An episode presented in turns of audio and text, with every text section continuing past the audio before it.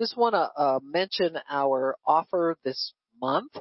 Uh, only got a few more days left, so get them while they're hot.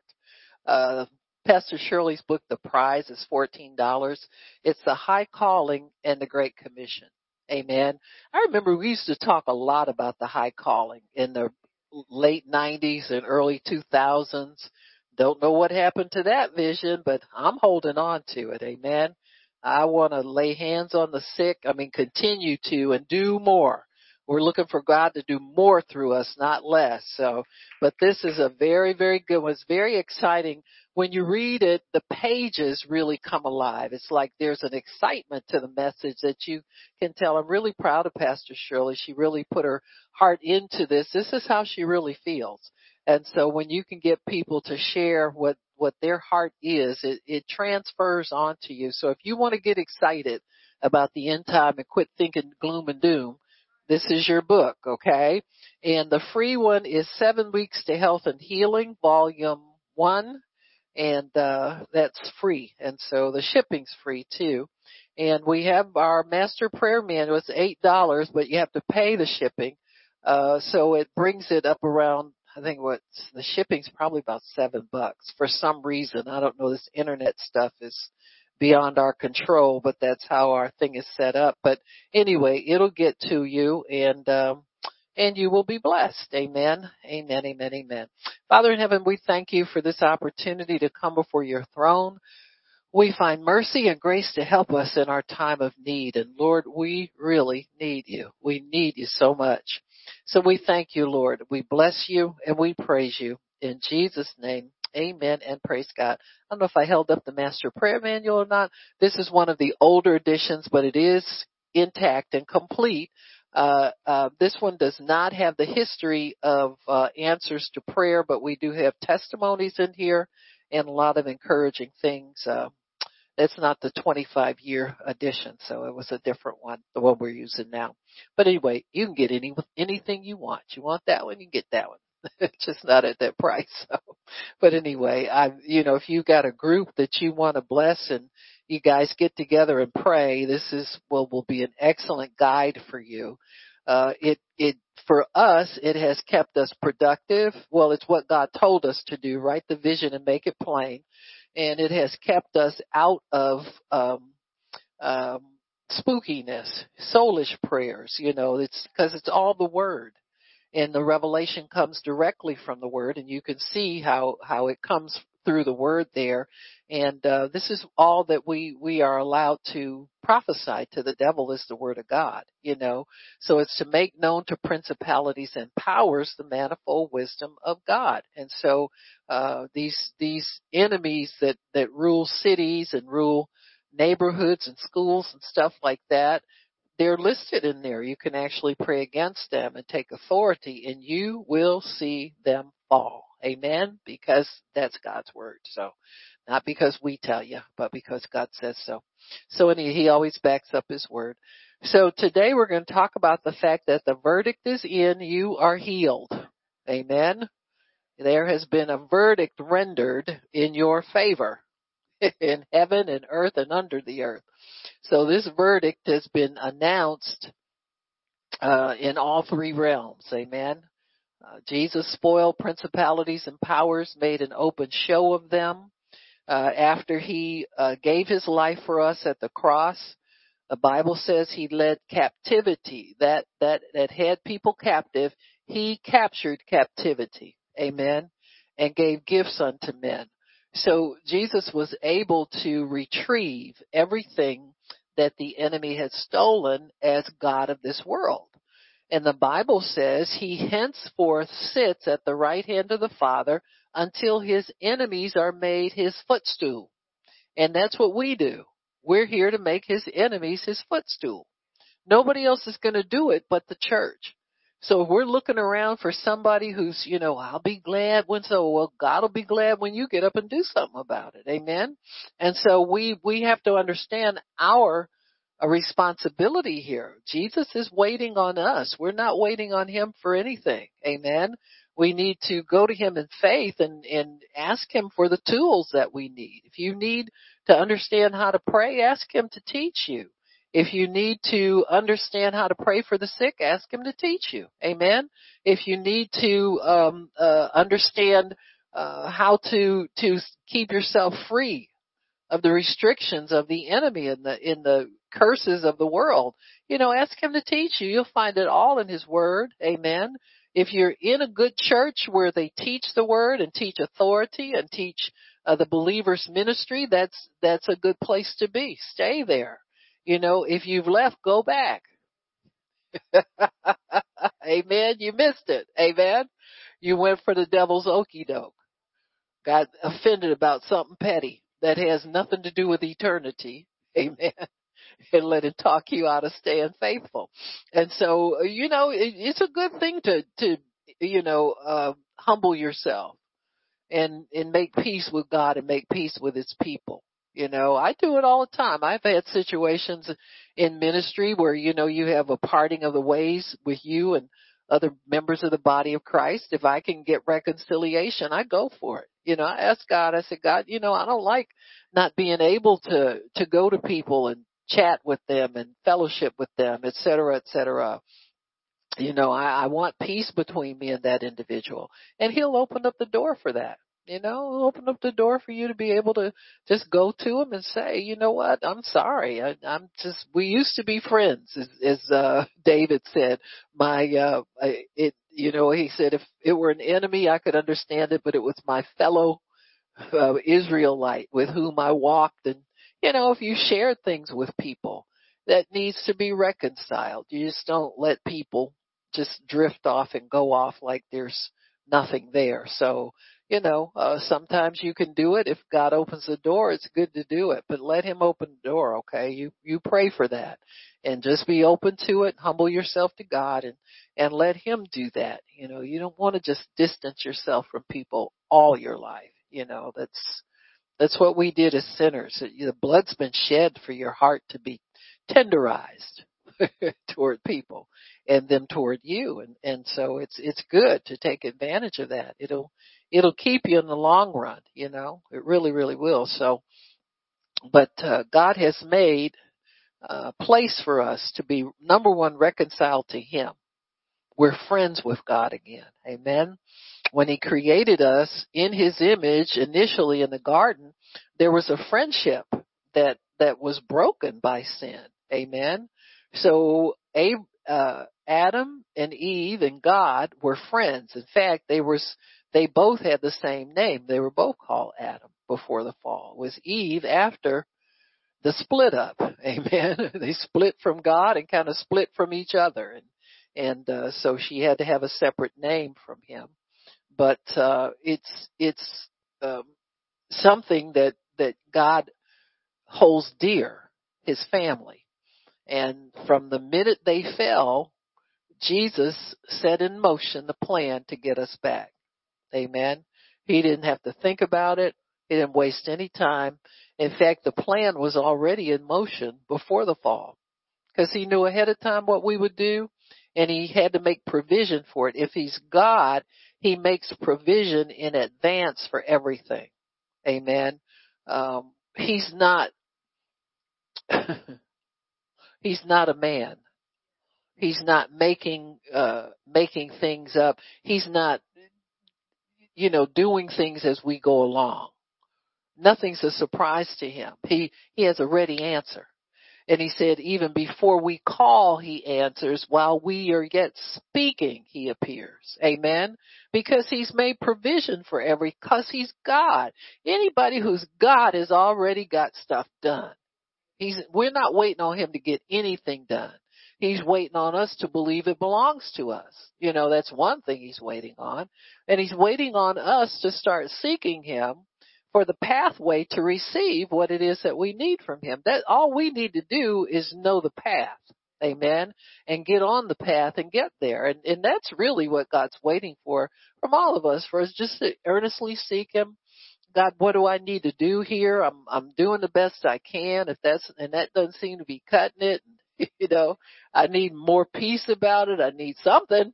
Give me something, God. I don't know what I need. But, you know, just throw yourself on the mercy of the court. Let him come into your heart in a, in a real way and begin to speak to you, lead you and guide you and help you, you know, help you with the things that you need.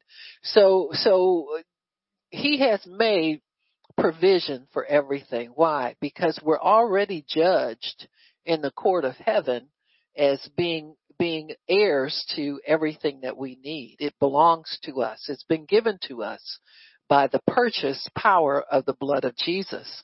And so God's judgment against us is reversed because it was a judgment against sin.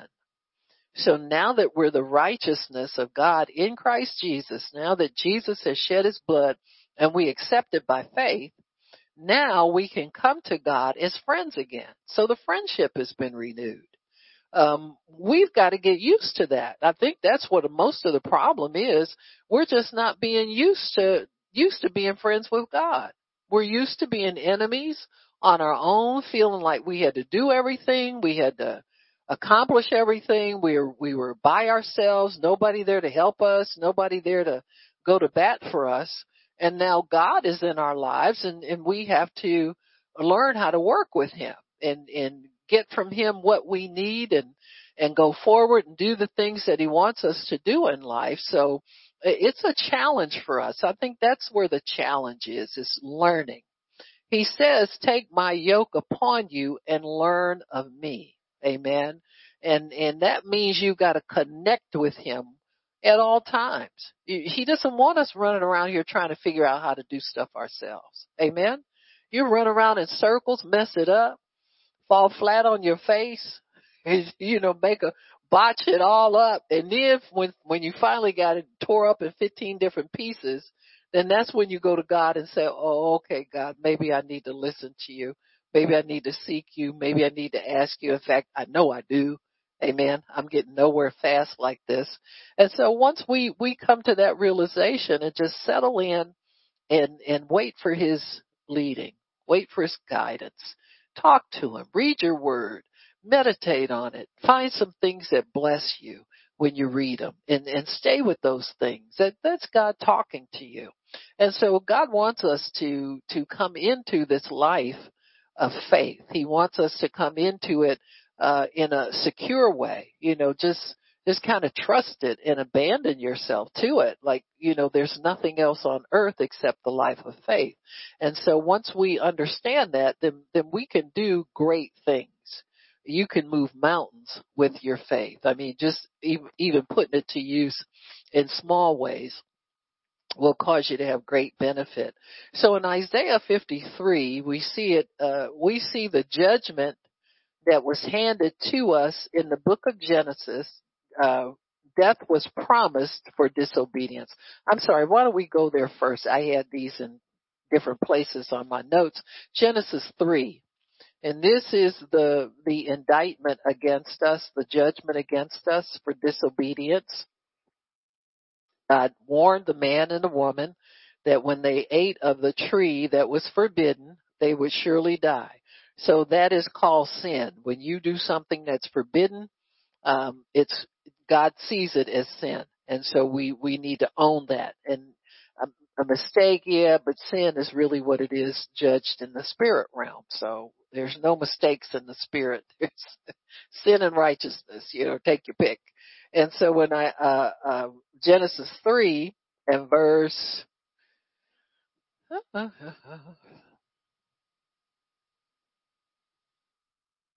in verse 6, we see the, the disobedience.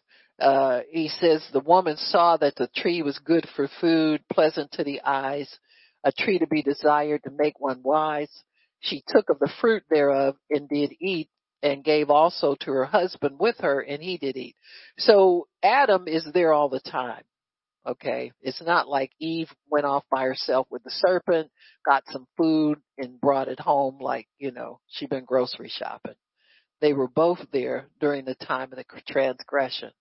And so it appears that this was their usual pattern that, uh, you know, she would probably assist him with everything that they did. She probably gathered the food or something like that, or she decided she wanted it. And because he was her, they were one flesh, they did everything the same.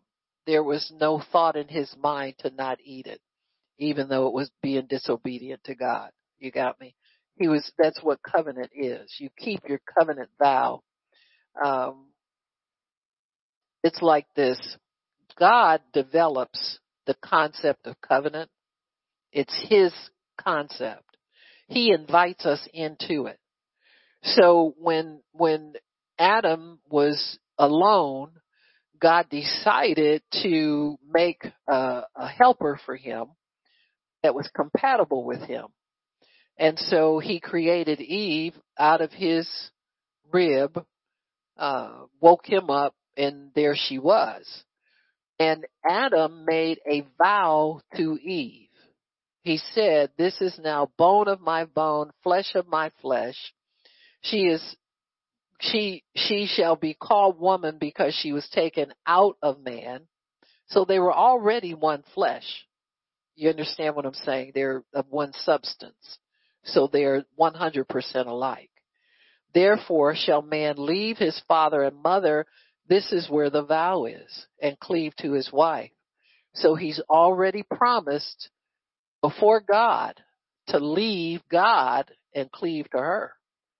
And he said it in front of God. Amen. God was his father. It was the only father he had. That's where he came from.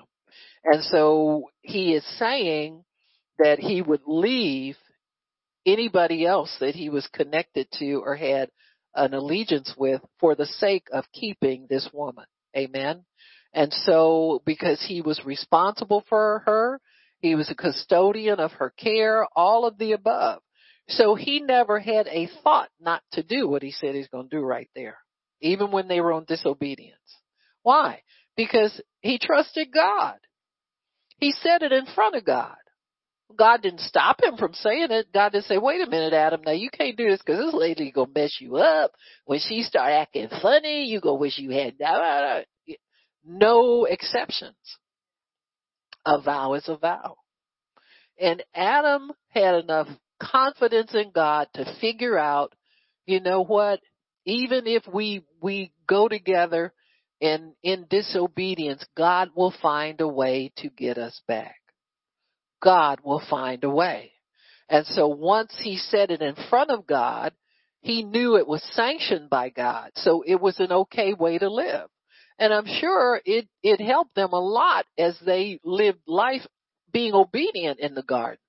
You know, they both did things together. They were, they subdued the earth and they probably enjoyed that life quite a bit. So he was in the flow of we agree on everything. We do everything together. We're a couple. We stay together. We're no matter what, you know, we're going to be together. And that was what his focus was, was keeping them together. So that's why, even though it was disobedience, he agreed with her. Why? He figured somewhere, well, God will find out and he'll help us out. He'll do something. Do you understand what I'm saying? This is, this is, this is a, a mind that has not been damaged by sin. See, we can't imagine this because our minds are damaged by sin. The first thing you think, uh, I ain't gonna do that. She, she wrong. She, there was no thought in his mind like that. That comes from iniquity.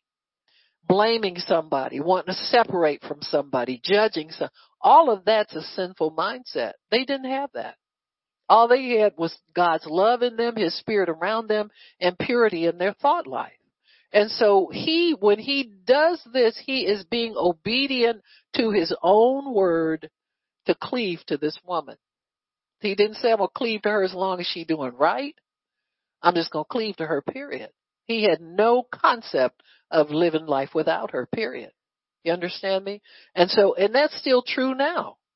You'll see some people that just are committed. They, they'll you'll hear people in a marriage overlook some things and it's ah oh, you know that's not a big deal and somebody else will take you to court and leave you over it.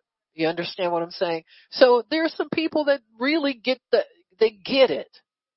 They get it. You know this is just for a lifetime.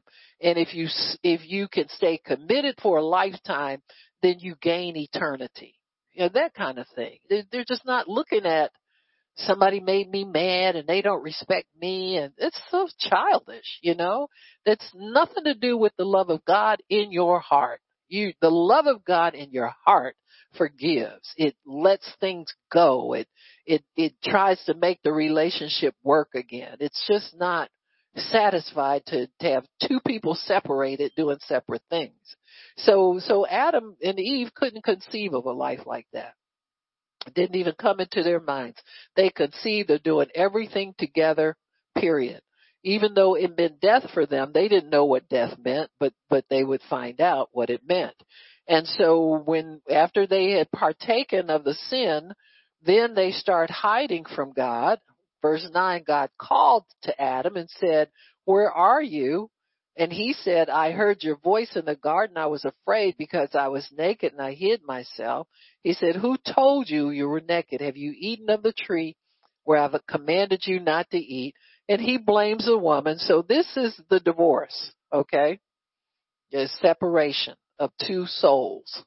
There's strife and enmity and blaming and fear and all of that stuff comes in. All of that still destroys relationships. You know, it it does the work it's always done. It does it to to uh, cause things not to work, and so God then judges them, and He uh, gives them trouble. You know, there's a death over them now. It's gradual as far as their physical man is concerned, but they die off from relationship with God. He cannot visit them the way He wanted to anymore.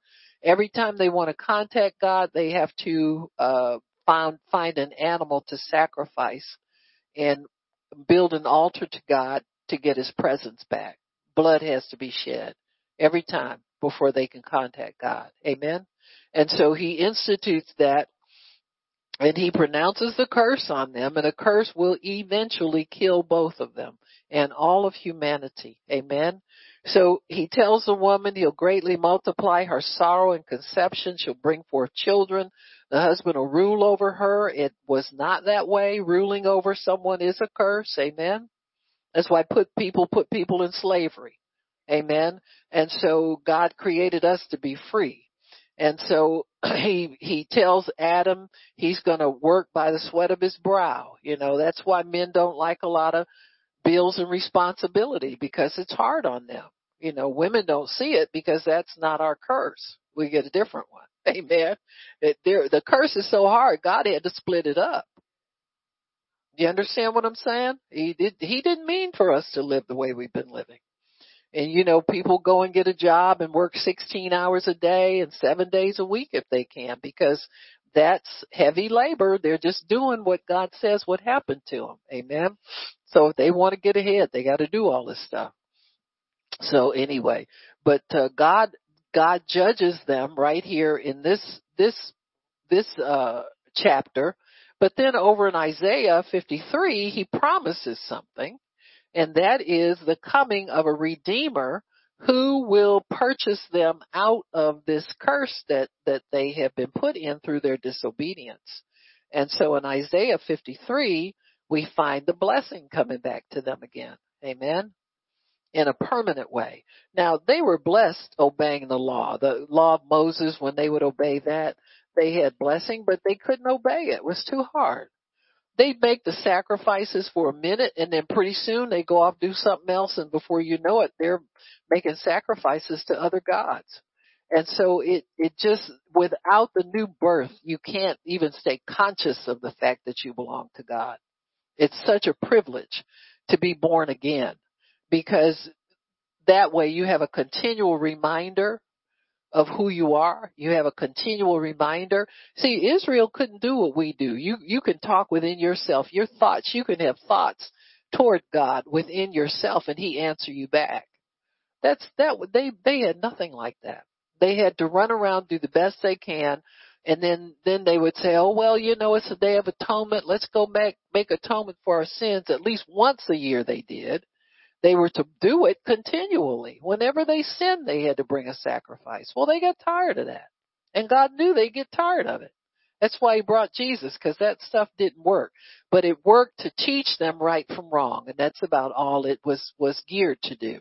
They weren't expected to obey it because you couldn't. It was a normal man could not do that. So, so then God institutes that and institutes some feasts and that kind of stuff to remind them who they belong to.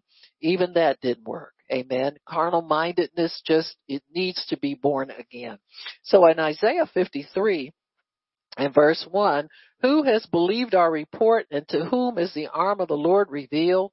He shall grow up before him as a tender plant, talking about Jesus, as a root out of dry ground.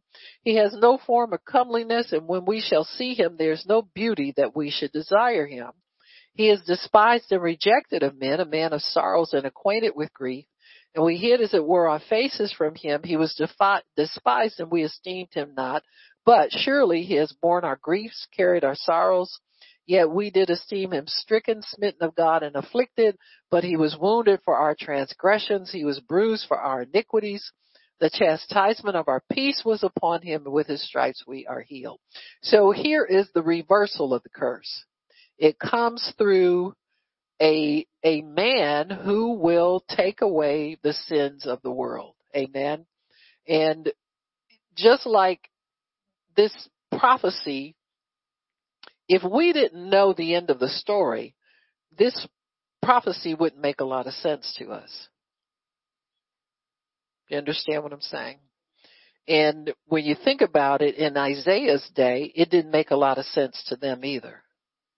Because they were waiting on the Messiah. Everybody was always waiting on, oh, when Messiah comes. It's gonna be this and this. Oh, when Messiah comes. When Messiah came, they, they killed him. You understand? They didn't understand what he was to do. And so all of this stuff in Isaiah alluding to he grew up as a tender plant, a root out of dry ground, despised and rejected of men, but he has borne our griefs and carried our sorrows. You would have to really know your scriptures to figure that one out. You, you, understand what I'm saying? And all throughout the Word of God, there are little bits and snatches and pieces of who Jesus is but they never recognized him. The Bible says he came to his own, his own received him not. Why? They didn't recognize him. Just like we don't recognize God a lot of times when he's coming to us because you gotta humble yourself to pay attention and know what he's saying and know what he's doing.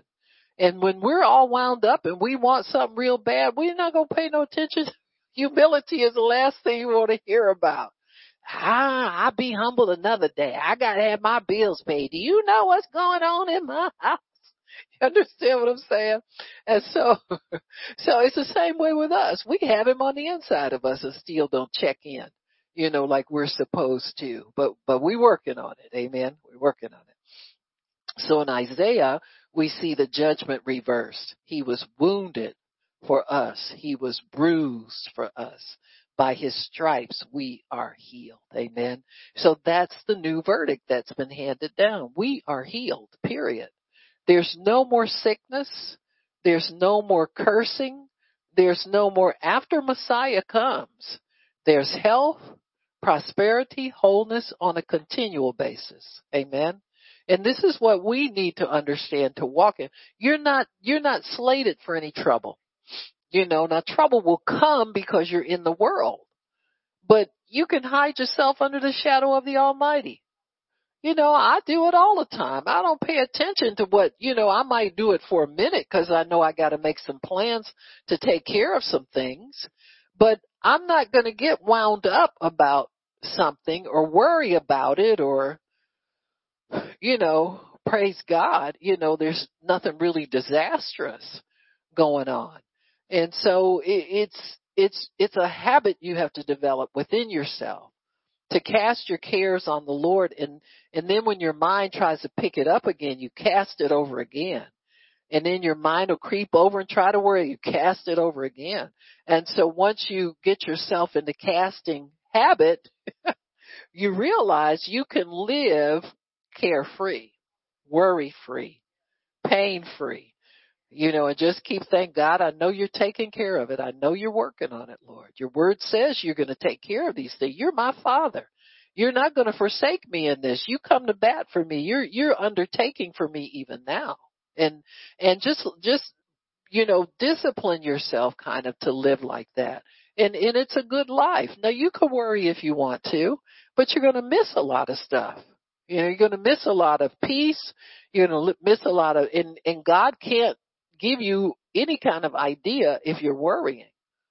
Uh, he just can't feed the mind of a worrier. He's got to feed a mind of peace. Amen. It's got to be a place where he can have an impact on you and and all of that. You got to get peaceful before he can deal with us in some things. So so God wants us to partake of everything that he's provided for us and reversing the curse, breaking the curse is what the blood of Jesus has done for us so that we can choose a better way. We don't have to live in the, the poverty and the fear and the, um, uh, confusion, all of that stuff. We just don't have to live that way. Amen. Uh, and, and so that's, that's the biggest part of, of what the verdict really means that we have been judged innocent.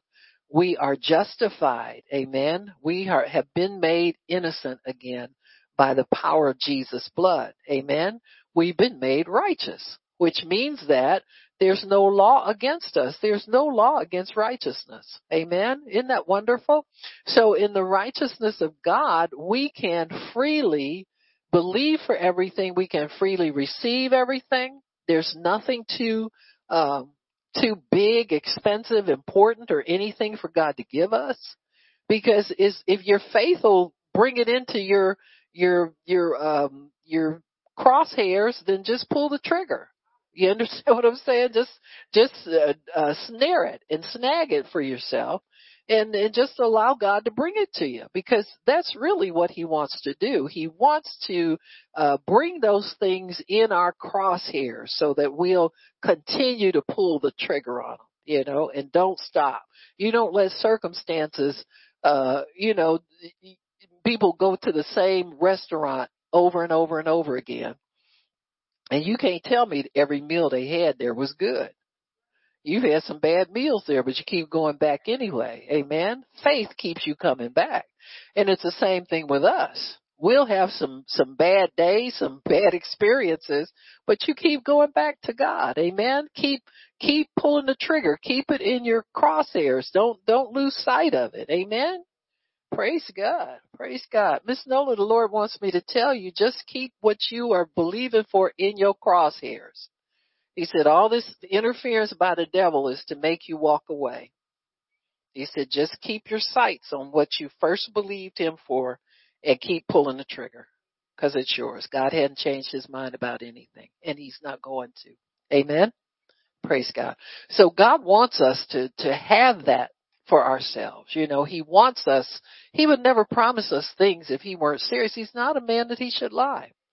The big question is, can we believe? Amen. Like he told the man with the son that, that with the seizures.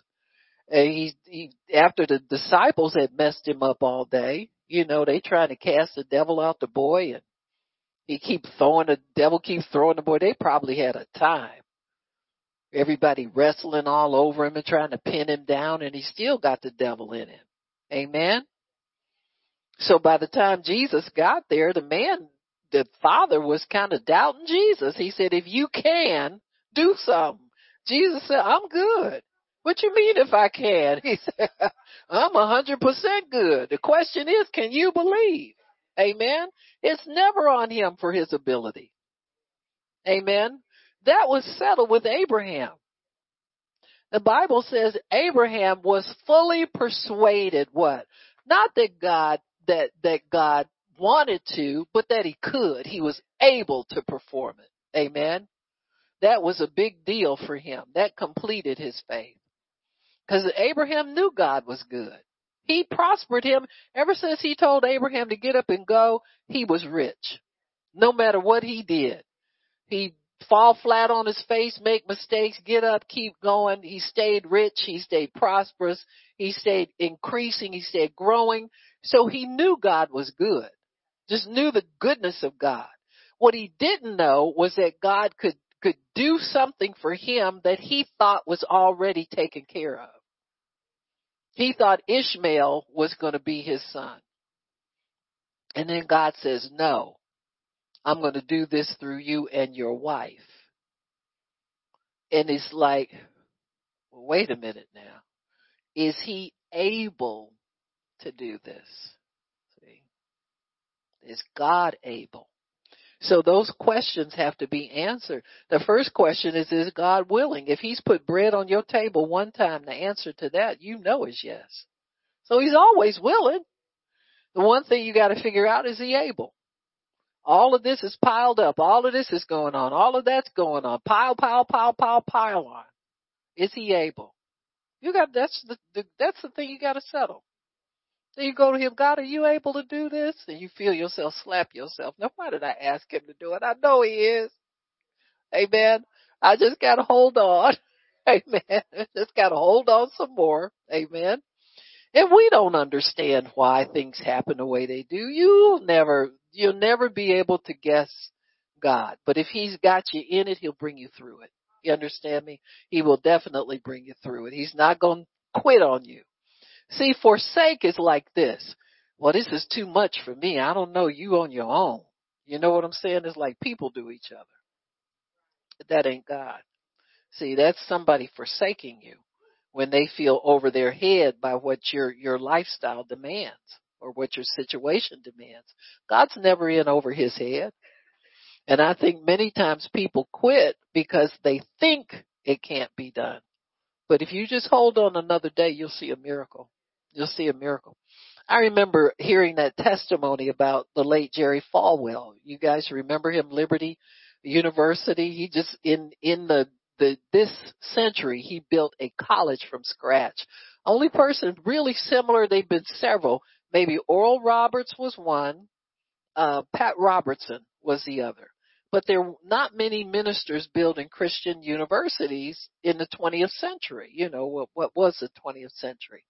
And Jerry Falwell felt like he had heard from God and he started building and was in the process of building and ran into a situation where he needed something like $10 million. And a lot of people that, that knew him at the time would share this testimony and they said, yeah, we, we all laughed at brother Falwell. He was running around here, suit was hanging off and none of his clothes fit and he looked terrible. And they said, well, what's going on? He said, man, I haven't eaten nothing to eat, but he was fasting for that money. He said he hadn't eaten in anything. He couldn't remember the last time he ate. He'd just been before the Lord, uh, you know, fasting and praying, uh, to get what he needed from him. And sure enough, somebody sends a check, $10 million, just like that. Yep. Yep. And when he passed away, he was so diligent about this. When he passed away, all of the debts for that school were paid off by his insurance policies. He had millions tens of millions of dollars in insurance. I don't know who sold him the premiums, but he sure got them. Amen. Because he was determined not to leave that university in debt. And he didn't. Amen. And so, you know, once you get delivered or something, you really deliver, you know. So it's not like get, get enough money to get it started and forget about it. He got a plan from God for how to leave them very well set at the time of his passing. And so, but see, he was fully persuaded that God was able to do it. See, you don't fast and pray for something you think God can't do or won't do. Amen.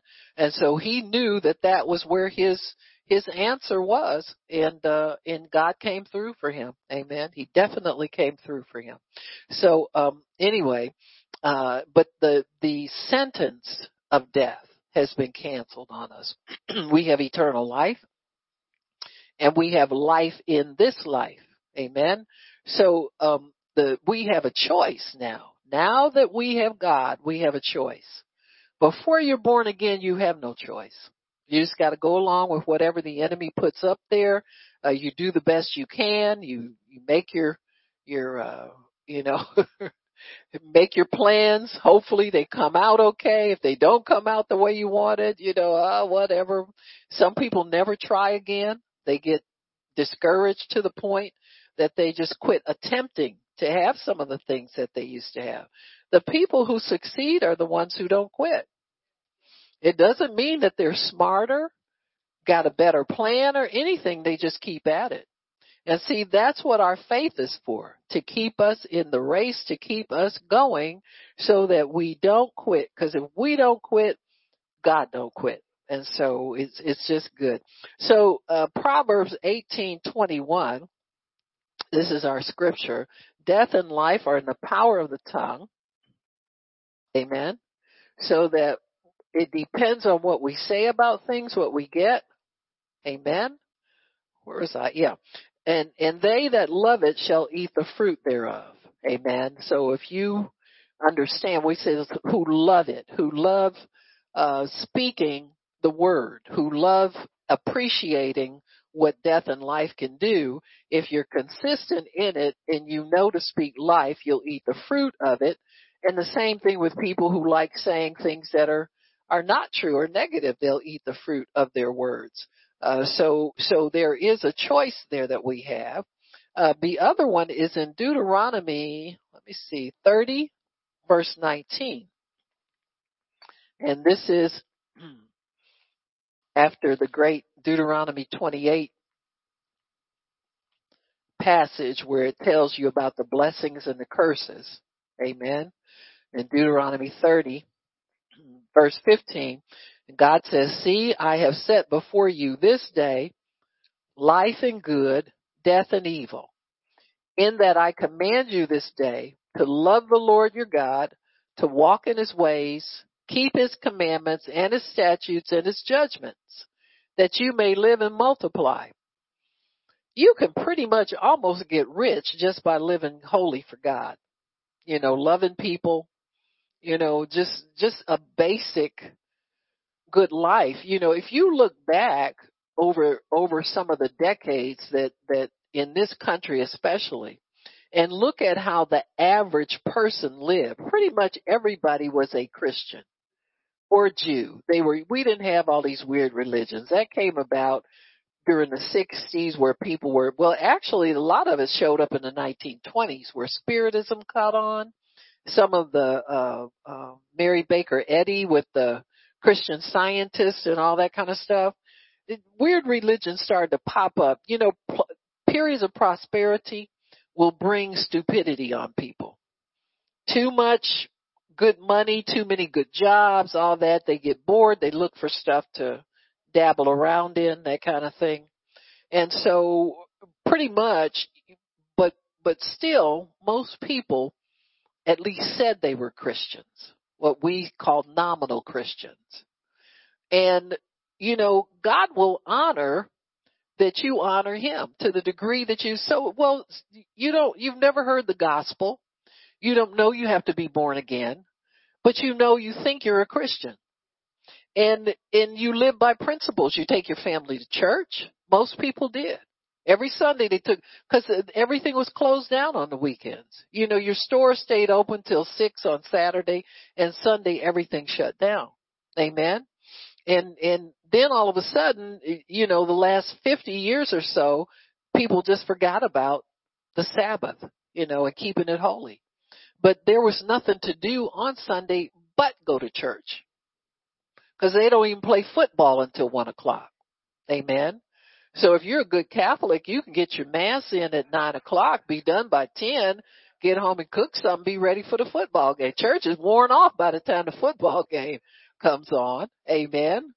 Amen. Your, your basic denominational people, 11 to 1, they know better than to go, go past 1 o'clock. Most churches, we don't, but you know, they do. But, uh, you know, it's, it was a routine. It was a lifestyle. It made it easy for people to flow into the Christian lifestyle and to prosper. And people really prospered out of that. They jobs were good. They were plentiful oftentimes. Uh, benefits got better and better. Families were able to stay together at a greater rate. All of that stuff. Life was much, much better. And these people weren't what we call born again. All of them. We know some of them were, but not all of them were. But they were what we call nominal Christians. They lived a a basic good Christian life. They they knew God, honored God, they respected God, had a reverence for God. And so they chose life. Amen. In, in a sense, they chose the, the, the better way. They chose the way of God. And so God says here, choose life so that you and your seed may live and multiply. And the Lord your God shall bless you in the land whether you go to possess it. But if your heart turn away so that you won't hear, but shall be drawn away and worship other gods and serve them. So see, I've seen that happen in this country in the 1960s where the hippie generation and it was kind of funny. A lot of the hippies got saved out in California. They would go out in the ocean and baptize people and they were getting high. Man, what you doing out there? We we love Jesus. Oh, I love Jesus too, you know, and all that kind of stuff. And but there were moves of God that came out of that. On top of the devil taking a bunch of people with drugs and and illicit lifestyles, all of that kind of stuff. And so there's a choosing all the time. There's choosing life and choosing death. And and sometimes it may it be in one situation that that that choice is being made. And so we saw people start yoga, Buddhism, all that kind of stuff. You know, stuff we never even, you know, witchcraft and admitting you're a witch and all this. You didn't do that kind of stuff. You know, if you were doing something dark, you kept it hidden. Now all of a sudden the devil's bold. Everything's coming out of the closet all of a sudden, you know, during that time. And the God says, if you won't do it, don't hear me, you get drawn away and worship other gods and serve them. I denounce unto you this day that you shall surely perish you will not prolong your days upon the land, uh, whether you go to possess it over Jordan. And I call heaven and earth to record this day against you, that I have set before you life and death, blessing and cursing. Therefore choose life, that both you and your seed may live, that you may love the Lord your God, and that you may obey his voice. You may cleave to him, for he is your life and the length of your days. If you stay connected with God, you'll live as long as you're supposed to. Amen. And as long as you want to, actually, you know, he says, so you can dwell in the land that the Lord your God swears to give to you. And so what we need to understand is that eternal life is a choice. Choosing the things that pertain to life is a daily choice for us. When you get up every morning, if you start the day by thanking God, you've chosen life already. See, you're already on the track to life. If you lay there and you wonder what's going to happen and what you're going to do and you never address God, you never invite him into your thought life even. Amen. You're choosing something else over God. Then when the day starts going wrong, then all of a sudden you think, oh Lord God, let me pray. Let me, you know, where you could start it off right by choosing life. Amen. And just addressing him. That's, that's your choice that's your, your life choice right there. And so he says, choose life that you and your seed will live and you will uh, live long on the earth. When you chose Jesus as your savior, that was your first time choosing life. Amen. You must continue to choose him every day. You have to choose to live in the life that he has for you. So when you first choose him, and and you've chosen his way of doing things, then you have to continue to do that on a regular basis. Just to follow him and to be led by him, to let him guide you, counsel you, everything. Amen. And you have to or endeavor to live by the spirit and in the spirit. If if you don't know what that means, you need to ask God to teach you how not to live by what you see, hear, feel, taste, and sense, but to live by what's on the inside of you, by the inner man, by the inner, by the Word of God.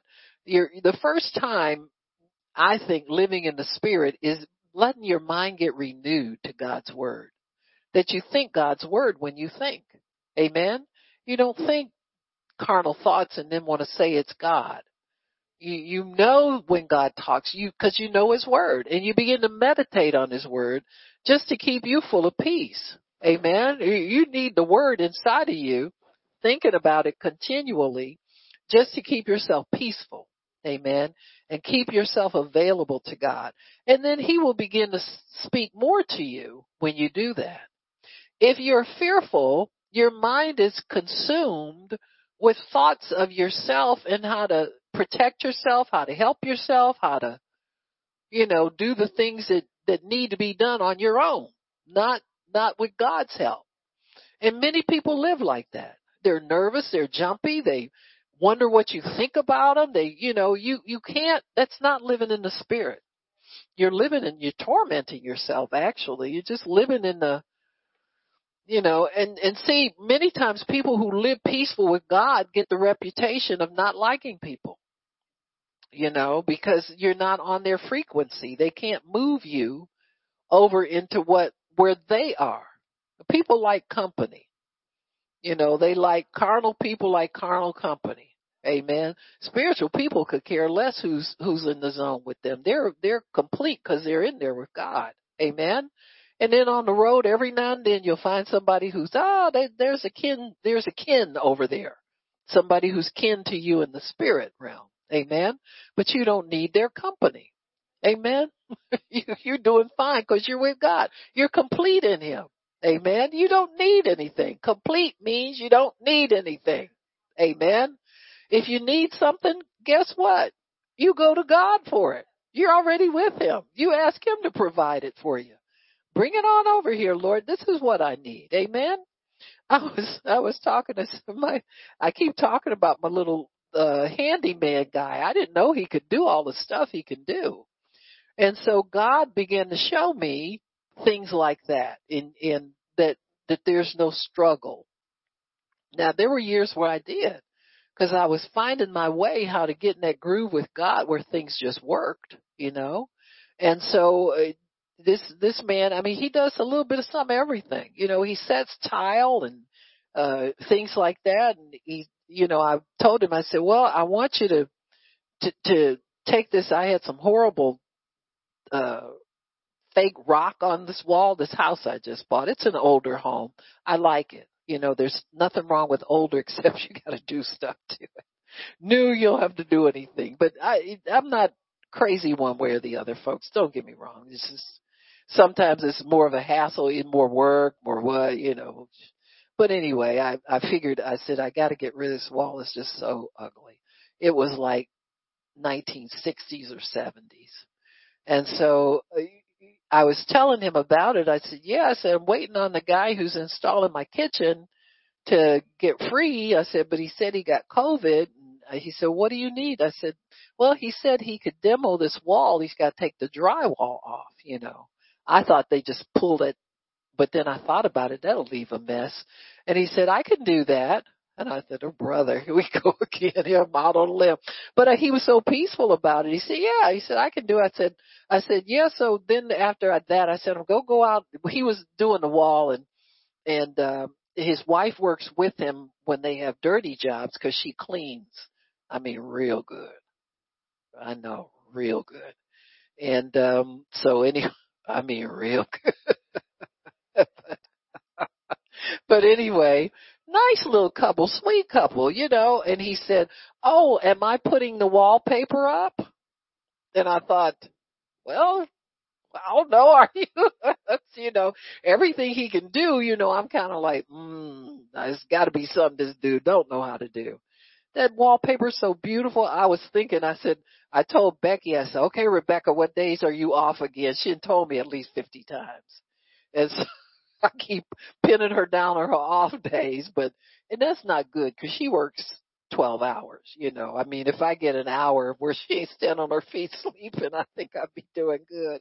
So uh, my, my plans to stress her life were kind of shaky. So I just had to feel God out. What seems the most stable to do here?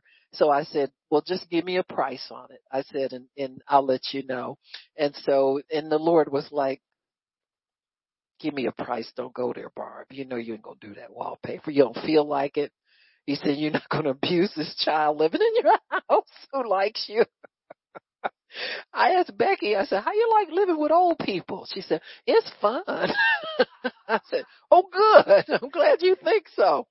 But anyway, uh, but you know, you don't want to impose on people, you know, it's cause it's, it's a, it's a lot redoing a home. So, so he put the paper up. Beautiful. I sit in my office, I can just get a crack of the door open, I stare at it almost all day long, just sit there in my chair. Becky comes in, she said, Oh, it's beautiful. so we, we both didn't have to sweat and we got a beautiful wall. And so, but the thing of it is, he, he keeps telling me, he said, Oh, he said, Mrs. Williams, I don't mind doing things for you. He said, cause I know it's going to go good.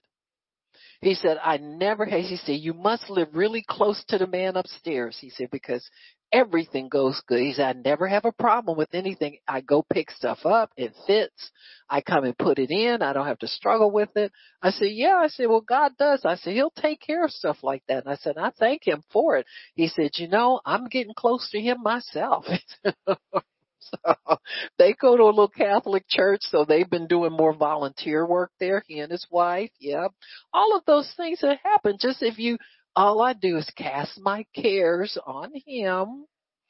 I used to take them back. I take them back sometimes now and I think, what am I doing? You know, I'm, I'm just going to go chill somewhere and leave this alone and, and let God, God speak and, and, and just keep thanking him for, for God, I thank you for that answer. I'm, I'm not going to have to wait long for it because you have it right now. You know, I, I just want you to release it to me and, you know, whatever needs to be done, you do that. But God will confirm and, and validate through your witness that he's with you in these things, you know. And so, you know, sometimes you look at the money you're putting out of your pocket, you think, oh my gosh, when is this going to stop, you know? But God always provides.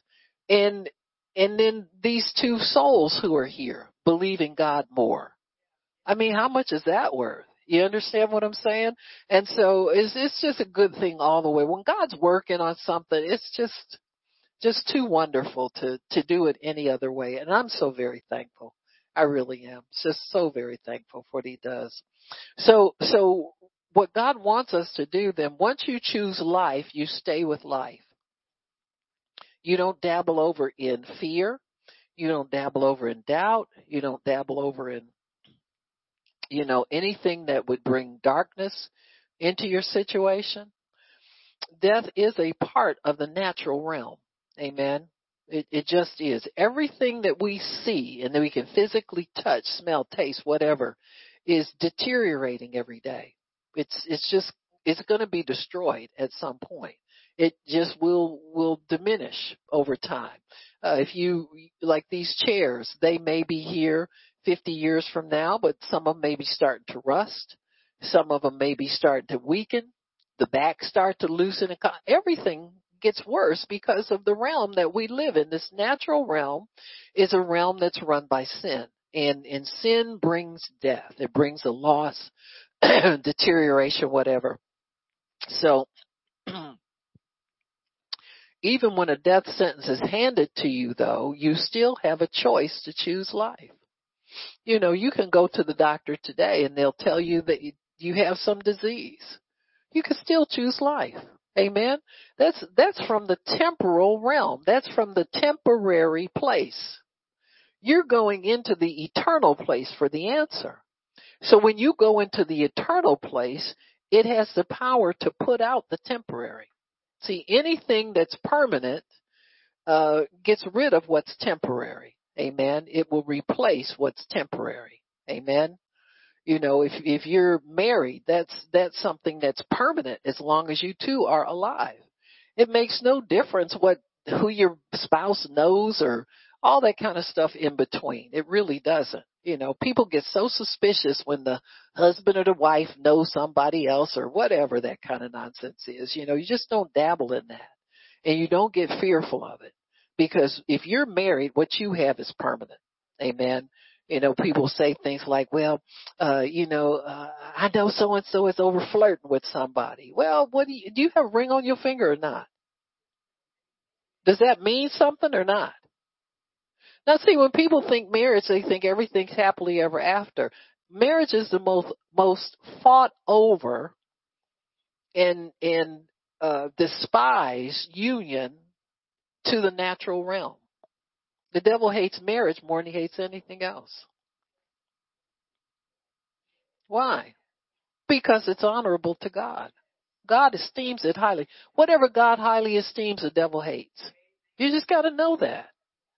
So you can't expect that you'll never have any trouble in your marriage. Are you kidding me? Cause he's coming gunning for you. He's looking for the righteous all the time. Whatever you got, he wants. And he wants to destroy it.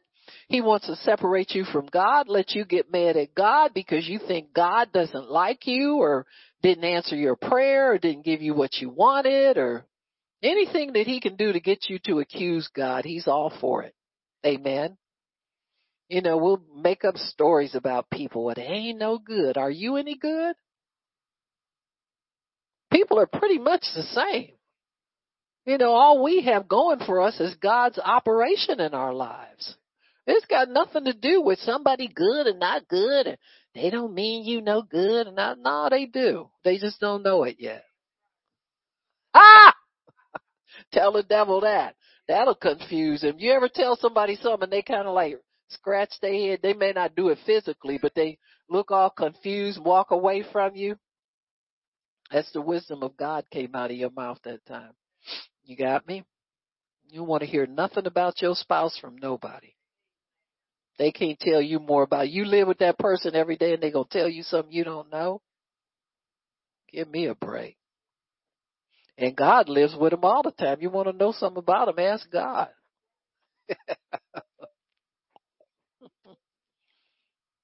so it's never too late to choose life. You can always choose life. You know, speaking of marriage, I remember a, a, a couple. Um, there was the daughter. Uh, I knew the daughter, and her parents had been divorced since she was a teenager she was now a grandmother. She's adult, had her grown kids. She was a grandmother. Both her parents had remarried somebody else throughout that period of time. After she, uh, I think both spouses passed away and her parents got remarried again. And see, that doesn't mean a lot to a lot of people. You know, you got to hold things in high esteem. Do you understand? When God says what he joins together, let not man put asunder. If he joined it together, it's never been broken. They just been over somewhere living with somebody else and embarrassed to tell somebody they made a mistake. You understand what I'm saying? See, sometimes you get involved in stuff you don't know how to undo it. But God'll God'll still help you you understand? In the latter end, you'll wind up being faithful. And they remarried and stayed with each other until they both, one passed away and then the other one did.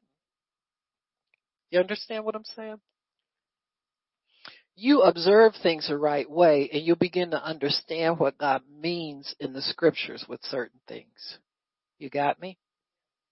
Now people can stay trapped, stupid, whatever. You, hear divorced and remarried people say, "Nah, I've been divorced once. I'm staying here." I, if if I had known it was going to be this much trouble, I never would have left my first wife or husband. Do you understand what I'm saying? It's just what God does. It's forever. Marriage ain't it ain't a joke. You know, it's serious. It's real. There's power there. Amen. The power of God is on that. And it can't be broken. You just don't break stuff. You know, you think you live in your life, but you're not doing nothing. You know, you see these people, they go away, they, they, you know, walked off from somebody, never even bothered to get divorced. Why do you think they do that? God has joined together. There's a warning on that. A lot of people don't even bother to cross that line. They say, nah, we ain't together no more. I get a divorce one day." They never do.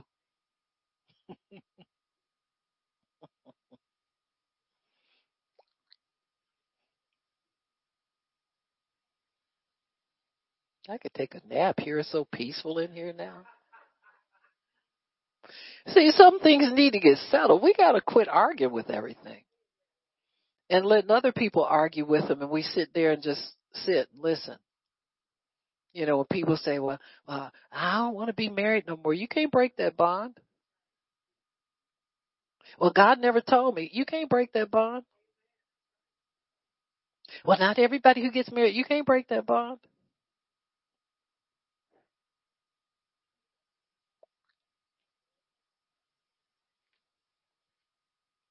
So it's never too late to choose life, folks, to get on God's side about things. You humble yourself and allow God to work on your heart. And it's amazing the things he can accomplish through you if you let him. Amen. It's about letting him do these things. Even when a death sentence is handed down to us, we still have a choice. It's never too late to choose life. Life is more powerful because it's eternal. It comes from God's realm. That's why. Even when you choose life, your future generations inherit it. Your children will be saved and grandchildren and great grandchildren. Why? Because you chose life. Amen. So, so God wants us to keep it all in the, the realm of life. Whatever life gives us, that's what, that's what we do. Amen. Because the Lamb was slain from the foundation of the earth, God has to honor his covenant of blessing. Amen. Over cursing. Why? Blessing comes from the realm of life. Cursing comes from the temporal realm. Amen. From the, for the temporary realm. So, even Job was able to choose life. Amen. When the, when Satan came by and he asked God, have you, have you considered my servant Job? Amen. That wasn't something that was just being answered right then. God knew he was considering him or he wouldn't have been there. Amen. The devil cons- considers the righteous all the time. He's looking at us all the time for stuff to do. Amen. Job's children would feast in their house and and Job would make sacrifices for them because he was afraid. They were they were being disobedient. He had kids that weren't very ruly, you know. So he was always trying to cover for them and, and one day it just caught up with him. You know, disaster hit, everything was destroyed. But the enemy was not allowed to take his life. He took everything from Job materially. He took his children, his family. He was left with his wife, amen, who wasn't real pleased about the whole situation, him holding on to God. So he was even tested then. After everything had been removed from him, he still was being tested whether or not he would stay with God. And that was what the, the enemy had accused him of, of, of liking God because God gave him everything. Amen you know, Satan is like a, um, a, a, a evil brother to all of us, kind of. He's always picking at us, accusing us. Oh God, you look, look, you did after you give him all that stuff. That's why he worships you. I'd worship you too if you gave me this. you know? Well, you had it, devil. You threw it away. You know? And so it's, it's, it's that way because he is the God of this world. He has a certain amount of power over us outside of God. So once you choose life, you are under God's care, under God's provision, His protection. Anything you need, you have it coming from God. Wisdom, favor, blessing, restoration of health, re- renewing of youth, renewing of strength, all that stuff. You have everything that pertains to life and godliness in God. So don't ever be afraid. Well, God, I don't know. You know, I'm, I'm getting older now and I don't want to be able to, I don't know if I can do this, and do that. Don't worry about it. If God puts it in your heart to do, let Him take care of getting you prepped up so you, you can do stuff. Amen. I see people just, you know, going, they spend all this time working out, and doing this and doing that. And I'm thinking, I wonder if they got any scriptures in them that promises you understand what I'm saying? I mean, I think you should. You should rely on the word. Because God promises you these things. He doesn't promise them if you do this. He just promises them, period. And then He'll tell you what to do if you need to do anything to sustain that, that you have. So, so choosing life is the most important thing about this. Job chose life. He chose to go on and continue with God. When you decide to continue with God, that's the same thing as choosing life. Amen. It's just God, whatever it is, I'm, I'm going your way. I'm in this with you, Lord. Whatever you have for me is fine. I'm, I know I'll be content. If I act a little funny at first, help me get used to it. You understand what I'm saying? I mean, just, just deal with God and, and let Him deal with you. Uh, because this is very, very important that we make this choice Every single day. Amen. Every day that we live, we are to choose life. Amen. Proverbs 420 tells us to attend to God's word. Amen. This is part of choosing life. When you pay attention to what God says instead of something else. Amen. So, so you need money. What does he say? I'll supply all of your needs, you know, according to my glorious riches, not according to what you think you have, what you think you can borrow, what you think is coming to you, what anybody else says. My riches are in glory and I supply according to that. Amen. So it's, it's easy to stay in the flow of God if you meditate and stay focused on His Word. when you choose sickness, you know, say people say, well, it's not that bad or something like that. The Holy Spirit will, will remind you, you know, you'll come under conviction to get the word in you. You know, you just don't accept this. This isn't for you. You know, uh, with the, that one scripture, I think it's in Isaiah, in Isaiah 30 something. I forget. I should know, but it says nobody in this land of Zion will say, I am sick. Amen. It just won't be said. So it's not said in God's kingdom. It's not said in heaven. It's not said among God's people. We do not say, I am sick. Amen. You're healed. Amen. Because there's nothing in, in God's atmosphere to support sickness. You'll never feel peace about saying you're sick. You'll always feel the conviction of the Holy Spirit to correct yourself. Say, no, God, forgive me. I, I forgot by your stripes I'm healed. I am healed. I'm healed now. Amen. And stay with that. See, if we stay out of feeling, thinking, what they say, WebMD, looking at stuff, talking about pills and all that kind of stuff, if we stay out of that realm and stay in the realm where God is, then we will have the results of life. You'll have life flowing through your body 24-7, just a continual life flow. When you speak His word, you are releasing life into your being. You release it first in your hearing, in your ears and then it begins to to affect your body you'll see that that if you're speaking to a symptom if you're speaking to a pain you you keep talking to it and you focus on the fact that you're healed and that pain must go it's to go amen now we sometimes will will rely on the fact your body has the ability to heal itself you get a cut you know the process it it is you're not going to bleed forever Amen. It heals. Many times we, we take that as, as what we rely on when we have other things, you know, issues that come up. Unless it's something that we can't solve by, you know, just putting your feet up, getting off your feet for a minute, uh, laying down, resting, and all that kind of stuff. When you when you employ those measures, it's because your body has the ability to heal itself. It's not going to stay. For instance, if you feel a pain in your chest, you know, you just ate something or ate it too fast, chances are it's indigestion. Amen. And so you'll think about it and you'll say, but something tells you this ain't hospital pain. You don't need to go anywhere. So you ride it out and it eventually subsides. So that's the body just healing itself. When we talk about God's supernatural healing, it's beyond that. It's the word now undertaking to heal you.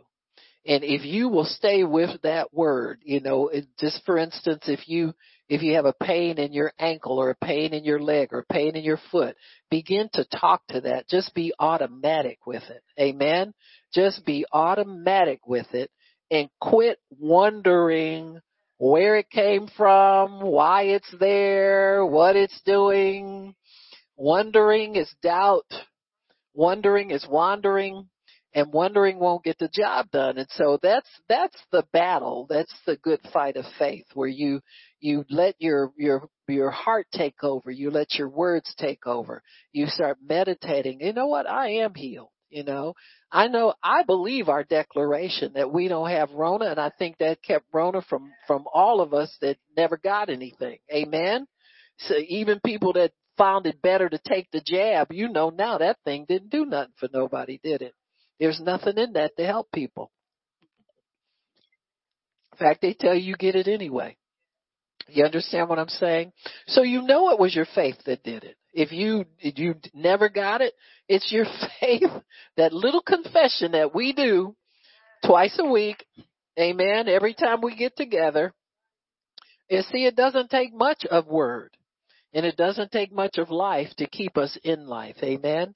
Father, we thank you for your word and for understanding. We thank you, Lord, for blessing us with the knowledge of your word. We understand, Father, that we are healed by your stripes. We are 100% whole.